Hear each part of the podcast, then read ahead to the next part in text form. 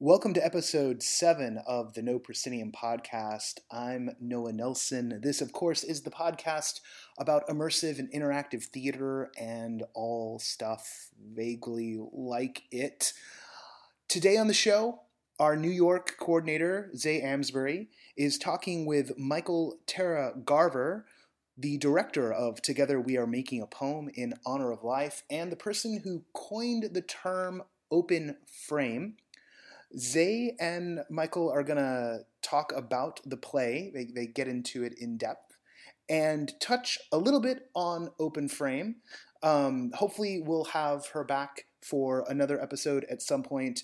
They recorded this in a cafe in Brooklyn, and kind of just when they were getting into the theoretical meat, uh, some people showed up and it got a little noisy. So, I almost consider this uh, an, an amuse bouche, if you will uh, for a broader, larger conversation. But there, there's some real gems in here that I was excited to hear. I literally just finished listening to it right before I recorded this. Uh, I'm recording this on Thursday, June 18th. Uh, here's a few of the things that are going on. Number one, uh, you can go see Together We Are Making a Poem in Honor of Life in New York at PS 142 in New York City just through June 28th coincidentally, uh, that's right around the time that the Hollywood Fringe Festival is going to be wrapping up. Uh, there are two shows there right now that people here in LA should really check out.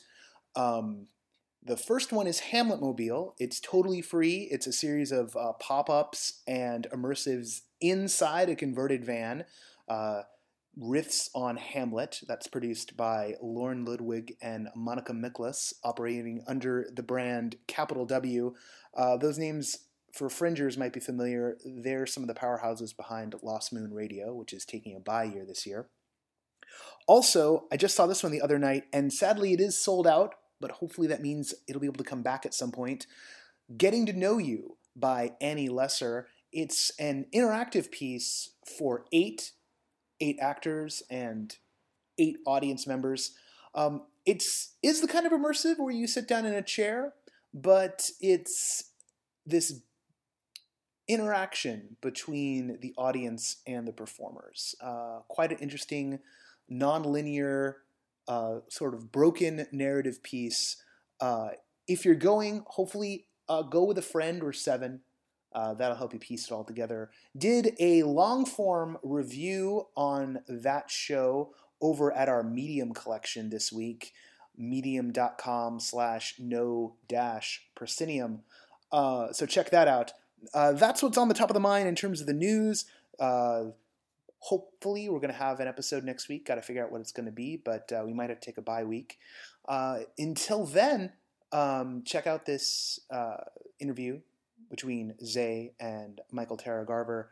I uh, hope you enjoyed as much as I did. So uh, my name is Zay Amsbury. I am here. I'm here with with um, with Micah, Mikhael Tara Garver, mm-hmm. um, and we are talking about her recent production. Together, we are making a poem in honor of life, which uh, I got perfectly in the first take. I'll have to tell you. um, so let's uh, let's start with talking about the play. Sure and a bit about how you work, and then we can move into a larger conversation about Absolutely. open frame and immersive theater. Um, so, how did you come to work on this play?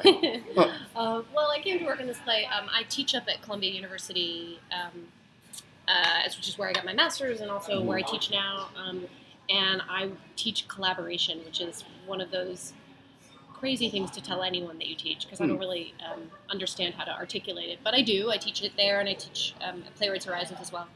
And um, I was teaching for the graduate students the collaboration workshop, and I met Joel Glassman, who is the producer of this, and he introduced me to Dean Poynor, who um, and he introduced us in like this really great way, which was he didn't say like come meet this playwright, decide if you want to, you know, you guys can like decide if you want to date, which is basically what playwriting and director yeah, yeah, it's is. like a setup. It's a setup, and it's very uncomfortable, and everyone knows the deal, and yes. you're like testing each other.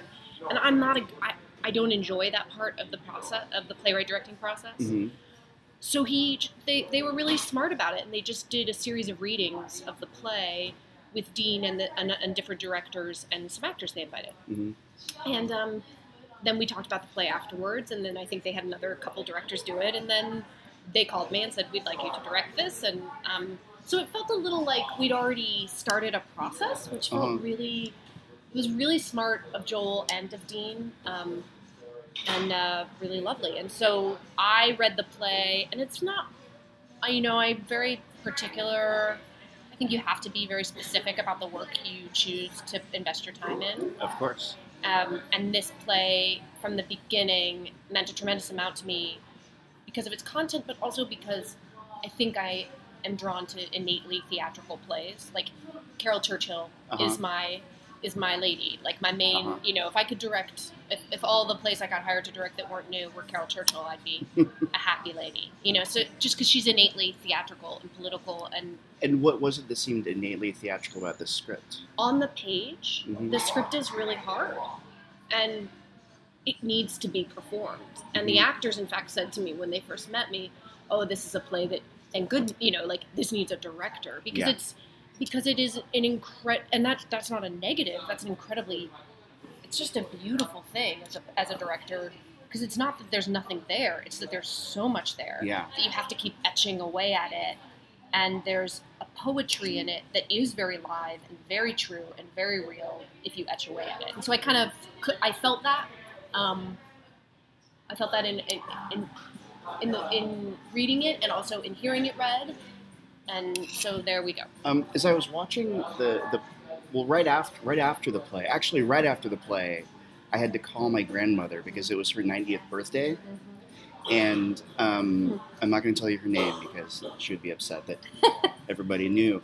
Um, but what, but as I was thinking about my grandmother and, and her life after this play, the thing that kept occurring to me was how large the play felt. Yeah, Like that play feels truly immense, but also deeply intimate to me. totally. And as you were talking about one of the things, the things that make it um, innately theatrical, one of the things, I guess, ironically, for anyone who's been through a playwriting uh, BFA or MFA program, or, or one that's not taught by Chuck Mee, um, is that the notion of structure Yeah.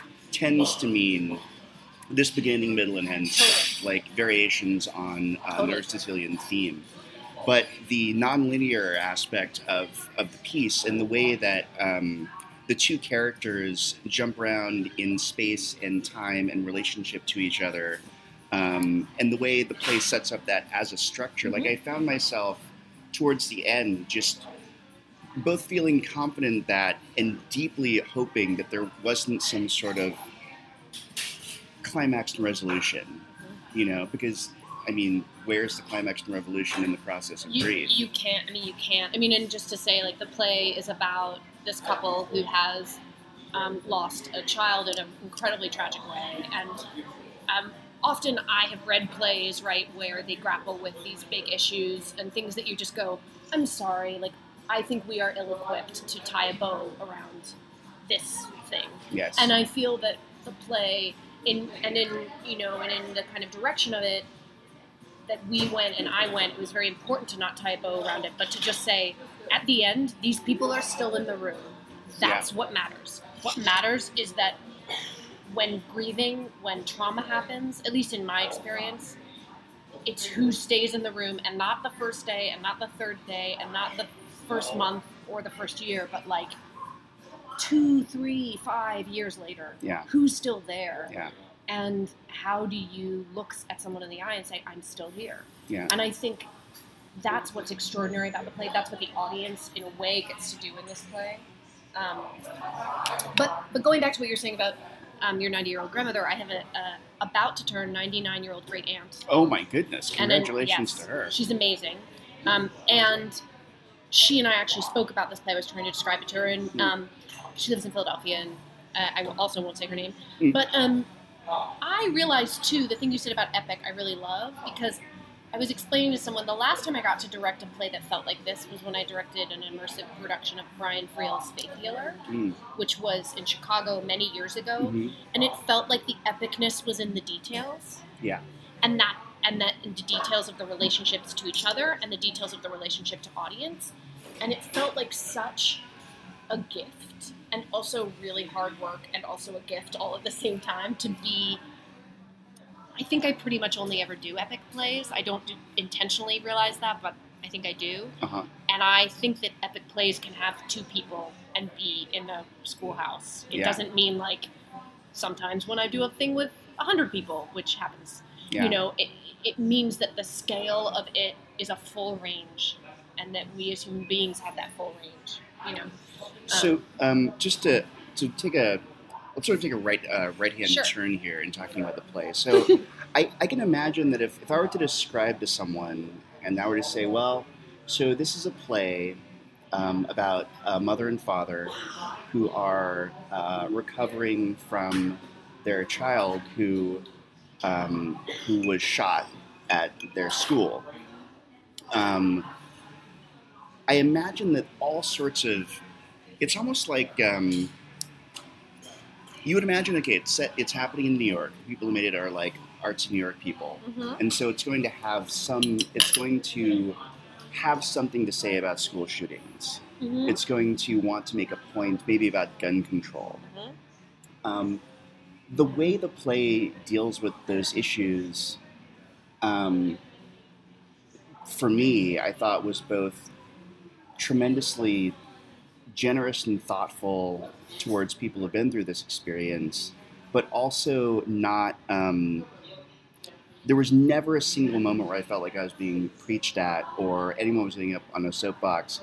In fact, th- there, there's a specific moment where gun control is addressed very specifically, um, and there is a kind of climax to that conversation that um, was one of my favorite moments of the entire play, and I thought it was handled really wonderfully.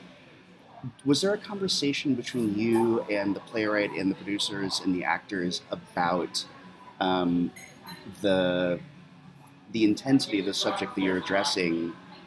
Oh, I mean, 100%. And I also think, you know, I grew up, I, I am very fortunate in that I grew up in a household, and I grew up outside of Washington, D.C., hmm and I take the, I take um, politics very personally, and I Mhm. take my own politics very personally, but in doing so, just like looking at a human being, I think we have to look at the complexity of issues. hmm And I think that liberal porn is just of no interest to me Yes. like it i have my feelings about gun control which are that we should control them and that you know and especially after sandy hook i think you know i will openly you can put it wherever you want how i feel about it but that doesn't mean that in a play my job is to preach that. I think in a play my job is to look at human beings and crack open the complexity that they that they feel of both. I mean, I think this is done beautifully, not only in the writing of the play about gun control, but because the one character who feels so strongly about it also feels at the same moment helpless and also says, "I don't know if this will fix it." I mean, it all the all the feelings exist, yes. and I think um, that's sometimes I feel the problem. You know, I would love for anyone to be able to come and see this play with whatever their feelings are about gun control to have a more open and, and thoughtful conversation about it hmm because no matter what anyone feels about it no one thinks someone should go into a school and shoot a gun Right. i don't believe that Yeah.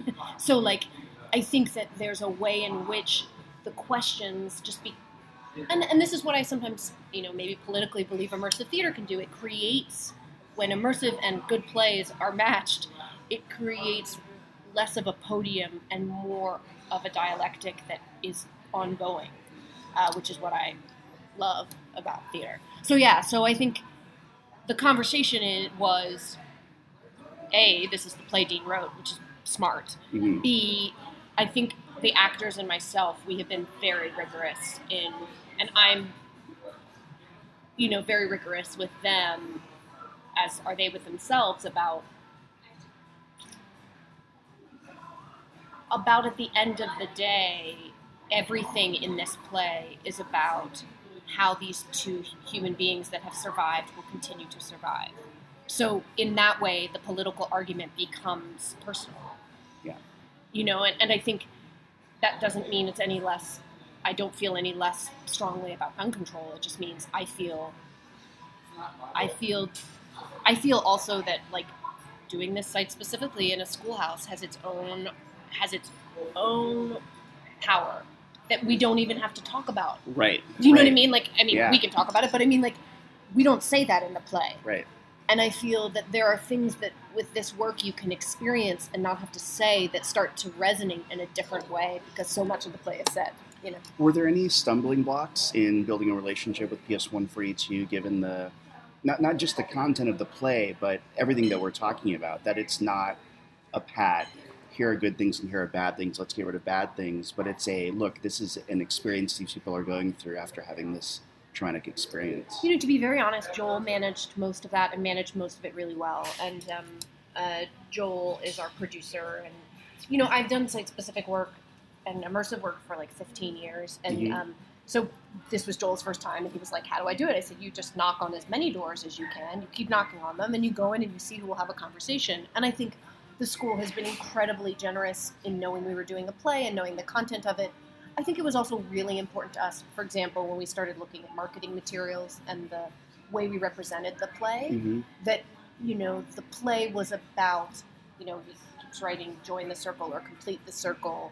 The play is a is not about gun control. It's about human beings and the question of gun control becomes in schools becomes a huge piece of that um, I think that the way in which everyone in this process, from Courtney to Joel to Dean to the actors, we- we've all kind of um, addressed the issues, allowed it not, allowed ourselves to be immersed in the school as opposed to um, pushing up against the school. And I think like, you know, once you once you get them to agree and you're on a site, they usually support that. So Um, you mentioned earlier that you found the play funny. I also found the play funny.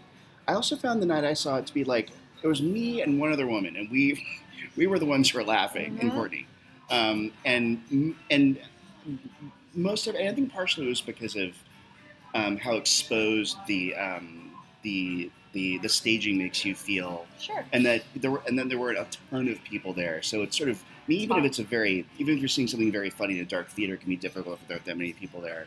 Um, where, how did you, um, what was the approach you took with the actors in terms of the funny moments? Well, I mean, you know, we actually laughed a lot in rehearsal because we had to. Uh-huh. You know, like we really enjoyed each other. We have we had to, and my kind of, and I think that on the evening you saw it, you know, I think that the thing with this kind of work, in fact, we had had a night.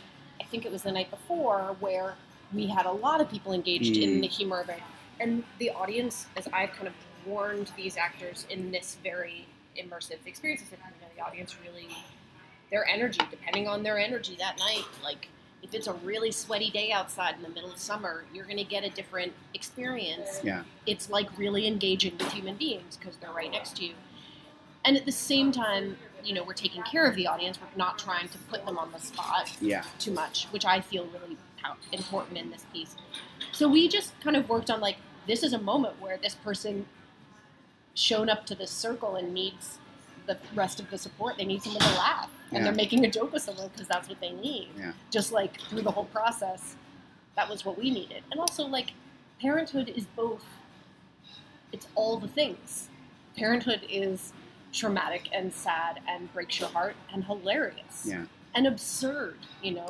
Um, I just spent the last couple of days with my three-year-old cousin, who, um, the daughter of my cousin, and, and just like, you know, just the amazing absurdity and infuriatingness and all the things that make up parenthood. Watching my cousin go through that, it's just, and um, and so we tapped into that when we were looking at the humor that you couldn't talk about parenthood without Yeah. you couldn't be grappling with parenthood without going, well, sometimes I just need to say quiet, you know, and the absurdity of that.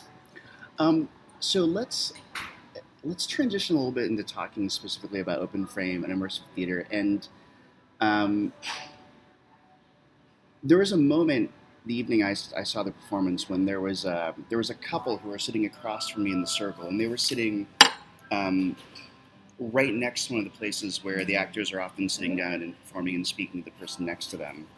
And it was a couple, a man and a woman, and both of them throughout most of the performance were sort of like their arms were crossed and they're sort of sitting straight backed and I mean, I, I, don't, I don't know why their bodies were like that, but they're Mm-hmm. pretty tense. It's a. I mean, it's a scary. It's both scary for some people, and then other people like have been leaning in from the beginning. Totally. Absolutely. And you know, no. Re, you know, I always I, I say to the actors, I'm like, don't decide what you believe. Don't make an assumption about what people's body language means. Yes. May reach out to you know, and so yeah. So anyway, so they so, were doing that. so keep, keeping the not make, making no assumptions about what's going on people based on their body language in mind. I'm gonna, gonna describe to you what because I, I love watching audiences. I, I love it, especially and made it so easy. There's a point in the play when um, when uh, Rebecca sits next to Brian and puts her feet up on his lap and says, "Massage my feet," um, and they and they work through that moment. Um, and then and I noticed that the woman who was in this couple, she'd unfolded her arms and kind of like uh, extended her legs and kind of um, uncrossed them, and then she kicked off one of her shoes, and then she crossed her legs and started massaging her own foot. I thought, my God, that's so interesting. And then, about five minutes later, after she'd stopped massaging her foot, put her foot back down, but the shoe is still off, um, Rebecca sits down next to her, and it's a pretty intense moment. And and the woman, she leans back again, doesn't quite bring up her arms, but without using her hands, puts her shoe back on underneath the table in, in this moment of, of interaction.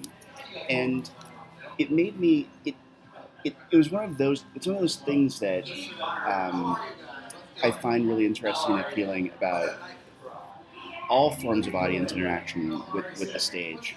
And I wonder, when you talk about keeping people,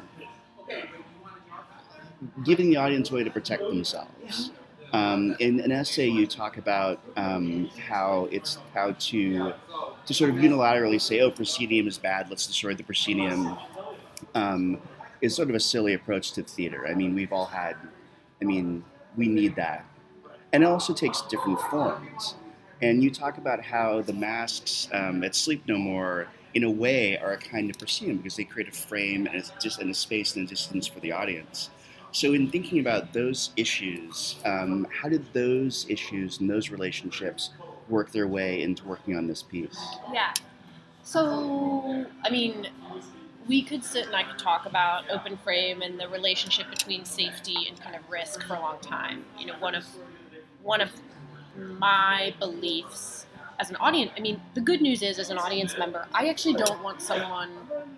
As an audience member and as an artist, I get very angry if someone manipulates me or pushes me to do something Uh-huh. or forces me to do something. I actually feel like you're not developing a relationship with me. You're just telling me what to do. And I, that feels false. Mhm. So I believe when there's interaction, we have to earn it, and it has to be there for a reason, and it needs to forward the piece.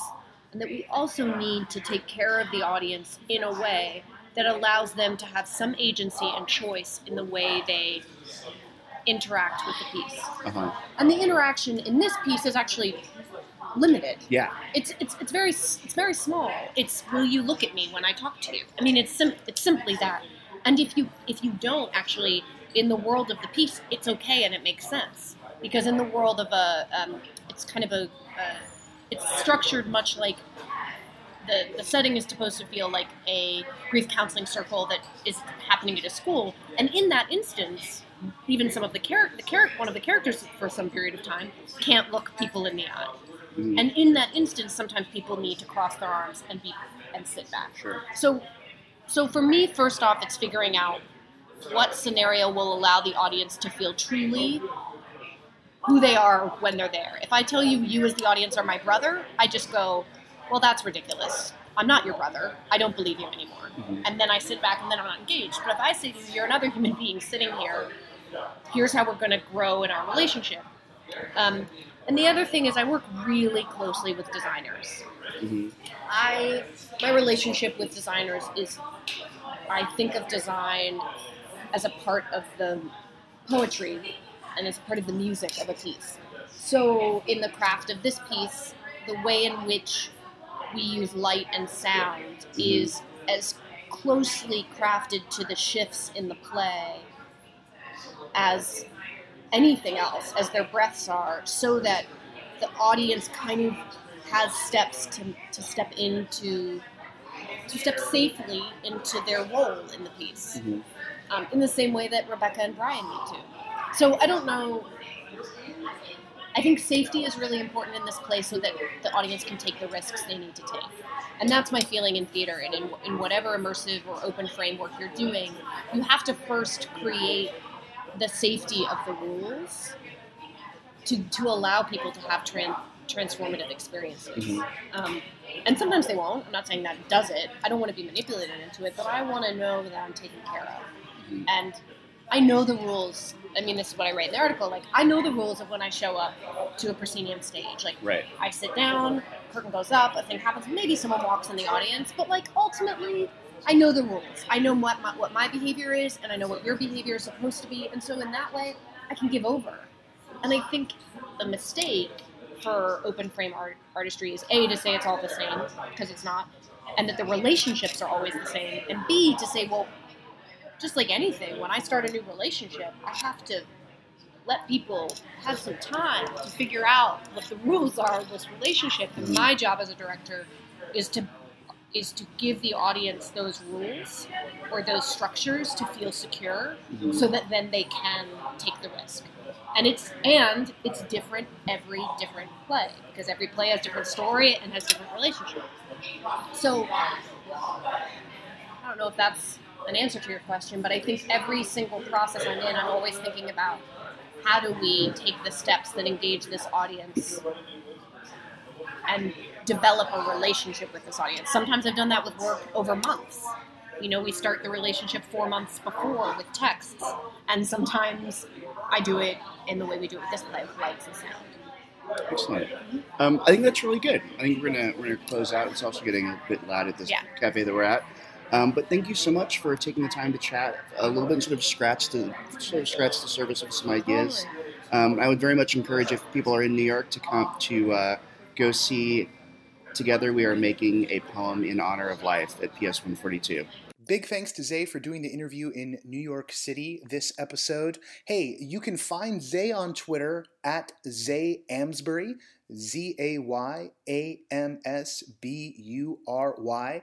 You can find Mikhael Tara Garver on Twitter as well. She's at MT Garver. That's M T G A V sorry, I spelled it wrong. M T G A R V E R. Sorry about that, everybody. Uh, sometimes I can't even read from uh, a laptop computer. Uh, you can find us, as always, at No Proscenium on Facebook. Look for No Proscenium. The Medium Collection, which is getting chock more stuff in there, uh, is uh, medium.com slash no dash proscenium. Uh, the Patreon, if you want to throw a couple of extra dollars and then we get a better microphone. Oh my goodness, we're so close. Um, that's at patreon.com slash no proscenium. Uh, you're not even listening to this. Hey, uh, like I mentioned, uh, I'm hoping to get some interviews with the folks at The Fringe this weekend. If I can schedule that, we're going to have an episode this next week. Uh, if I can't, uh, might be a bye week. Uh, we will have some more for you very, very soon, however. Um, this is Noah Nelson. This has been No Proscenium. And until next time, I will see you at the show.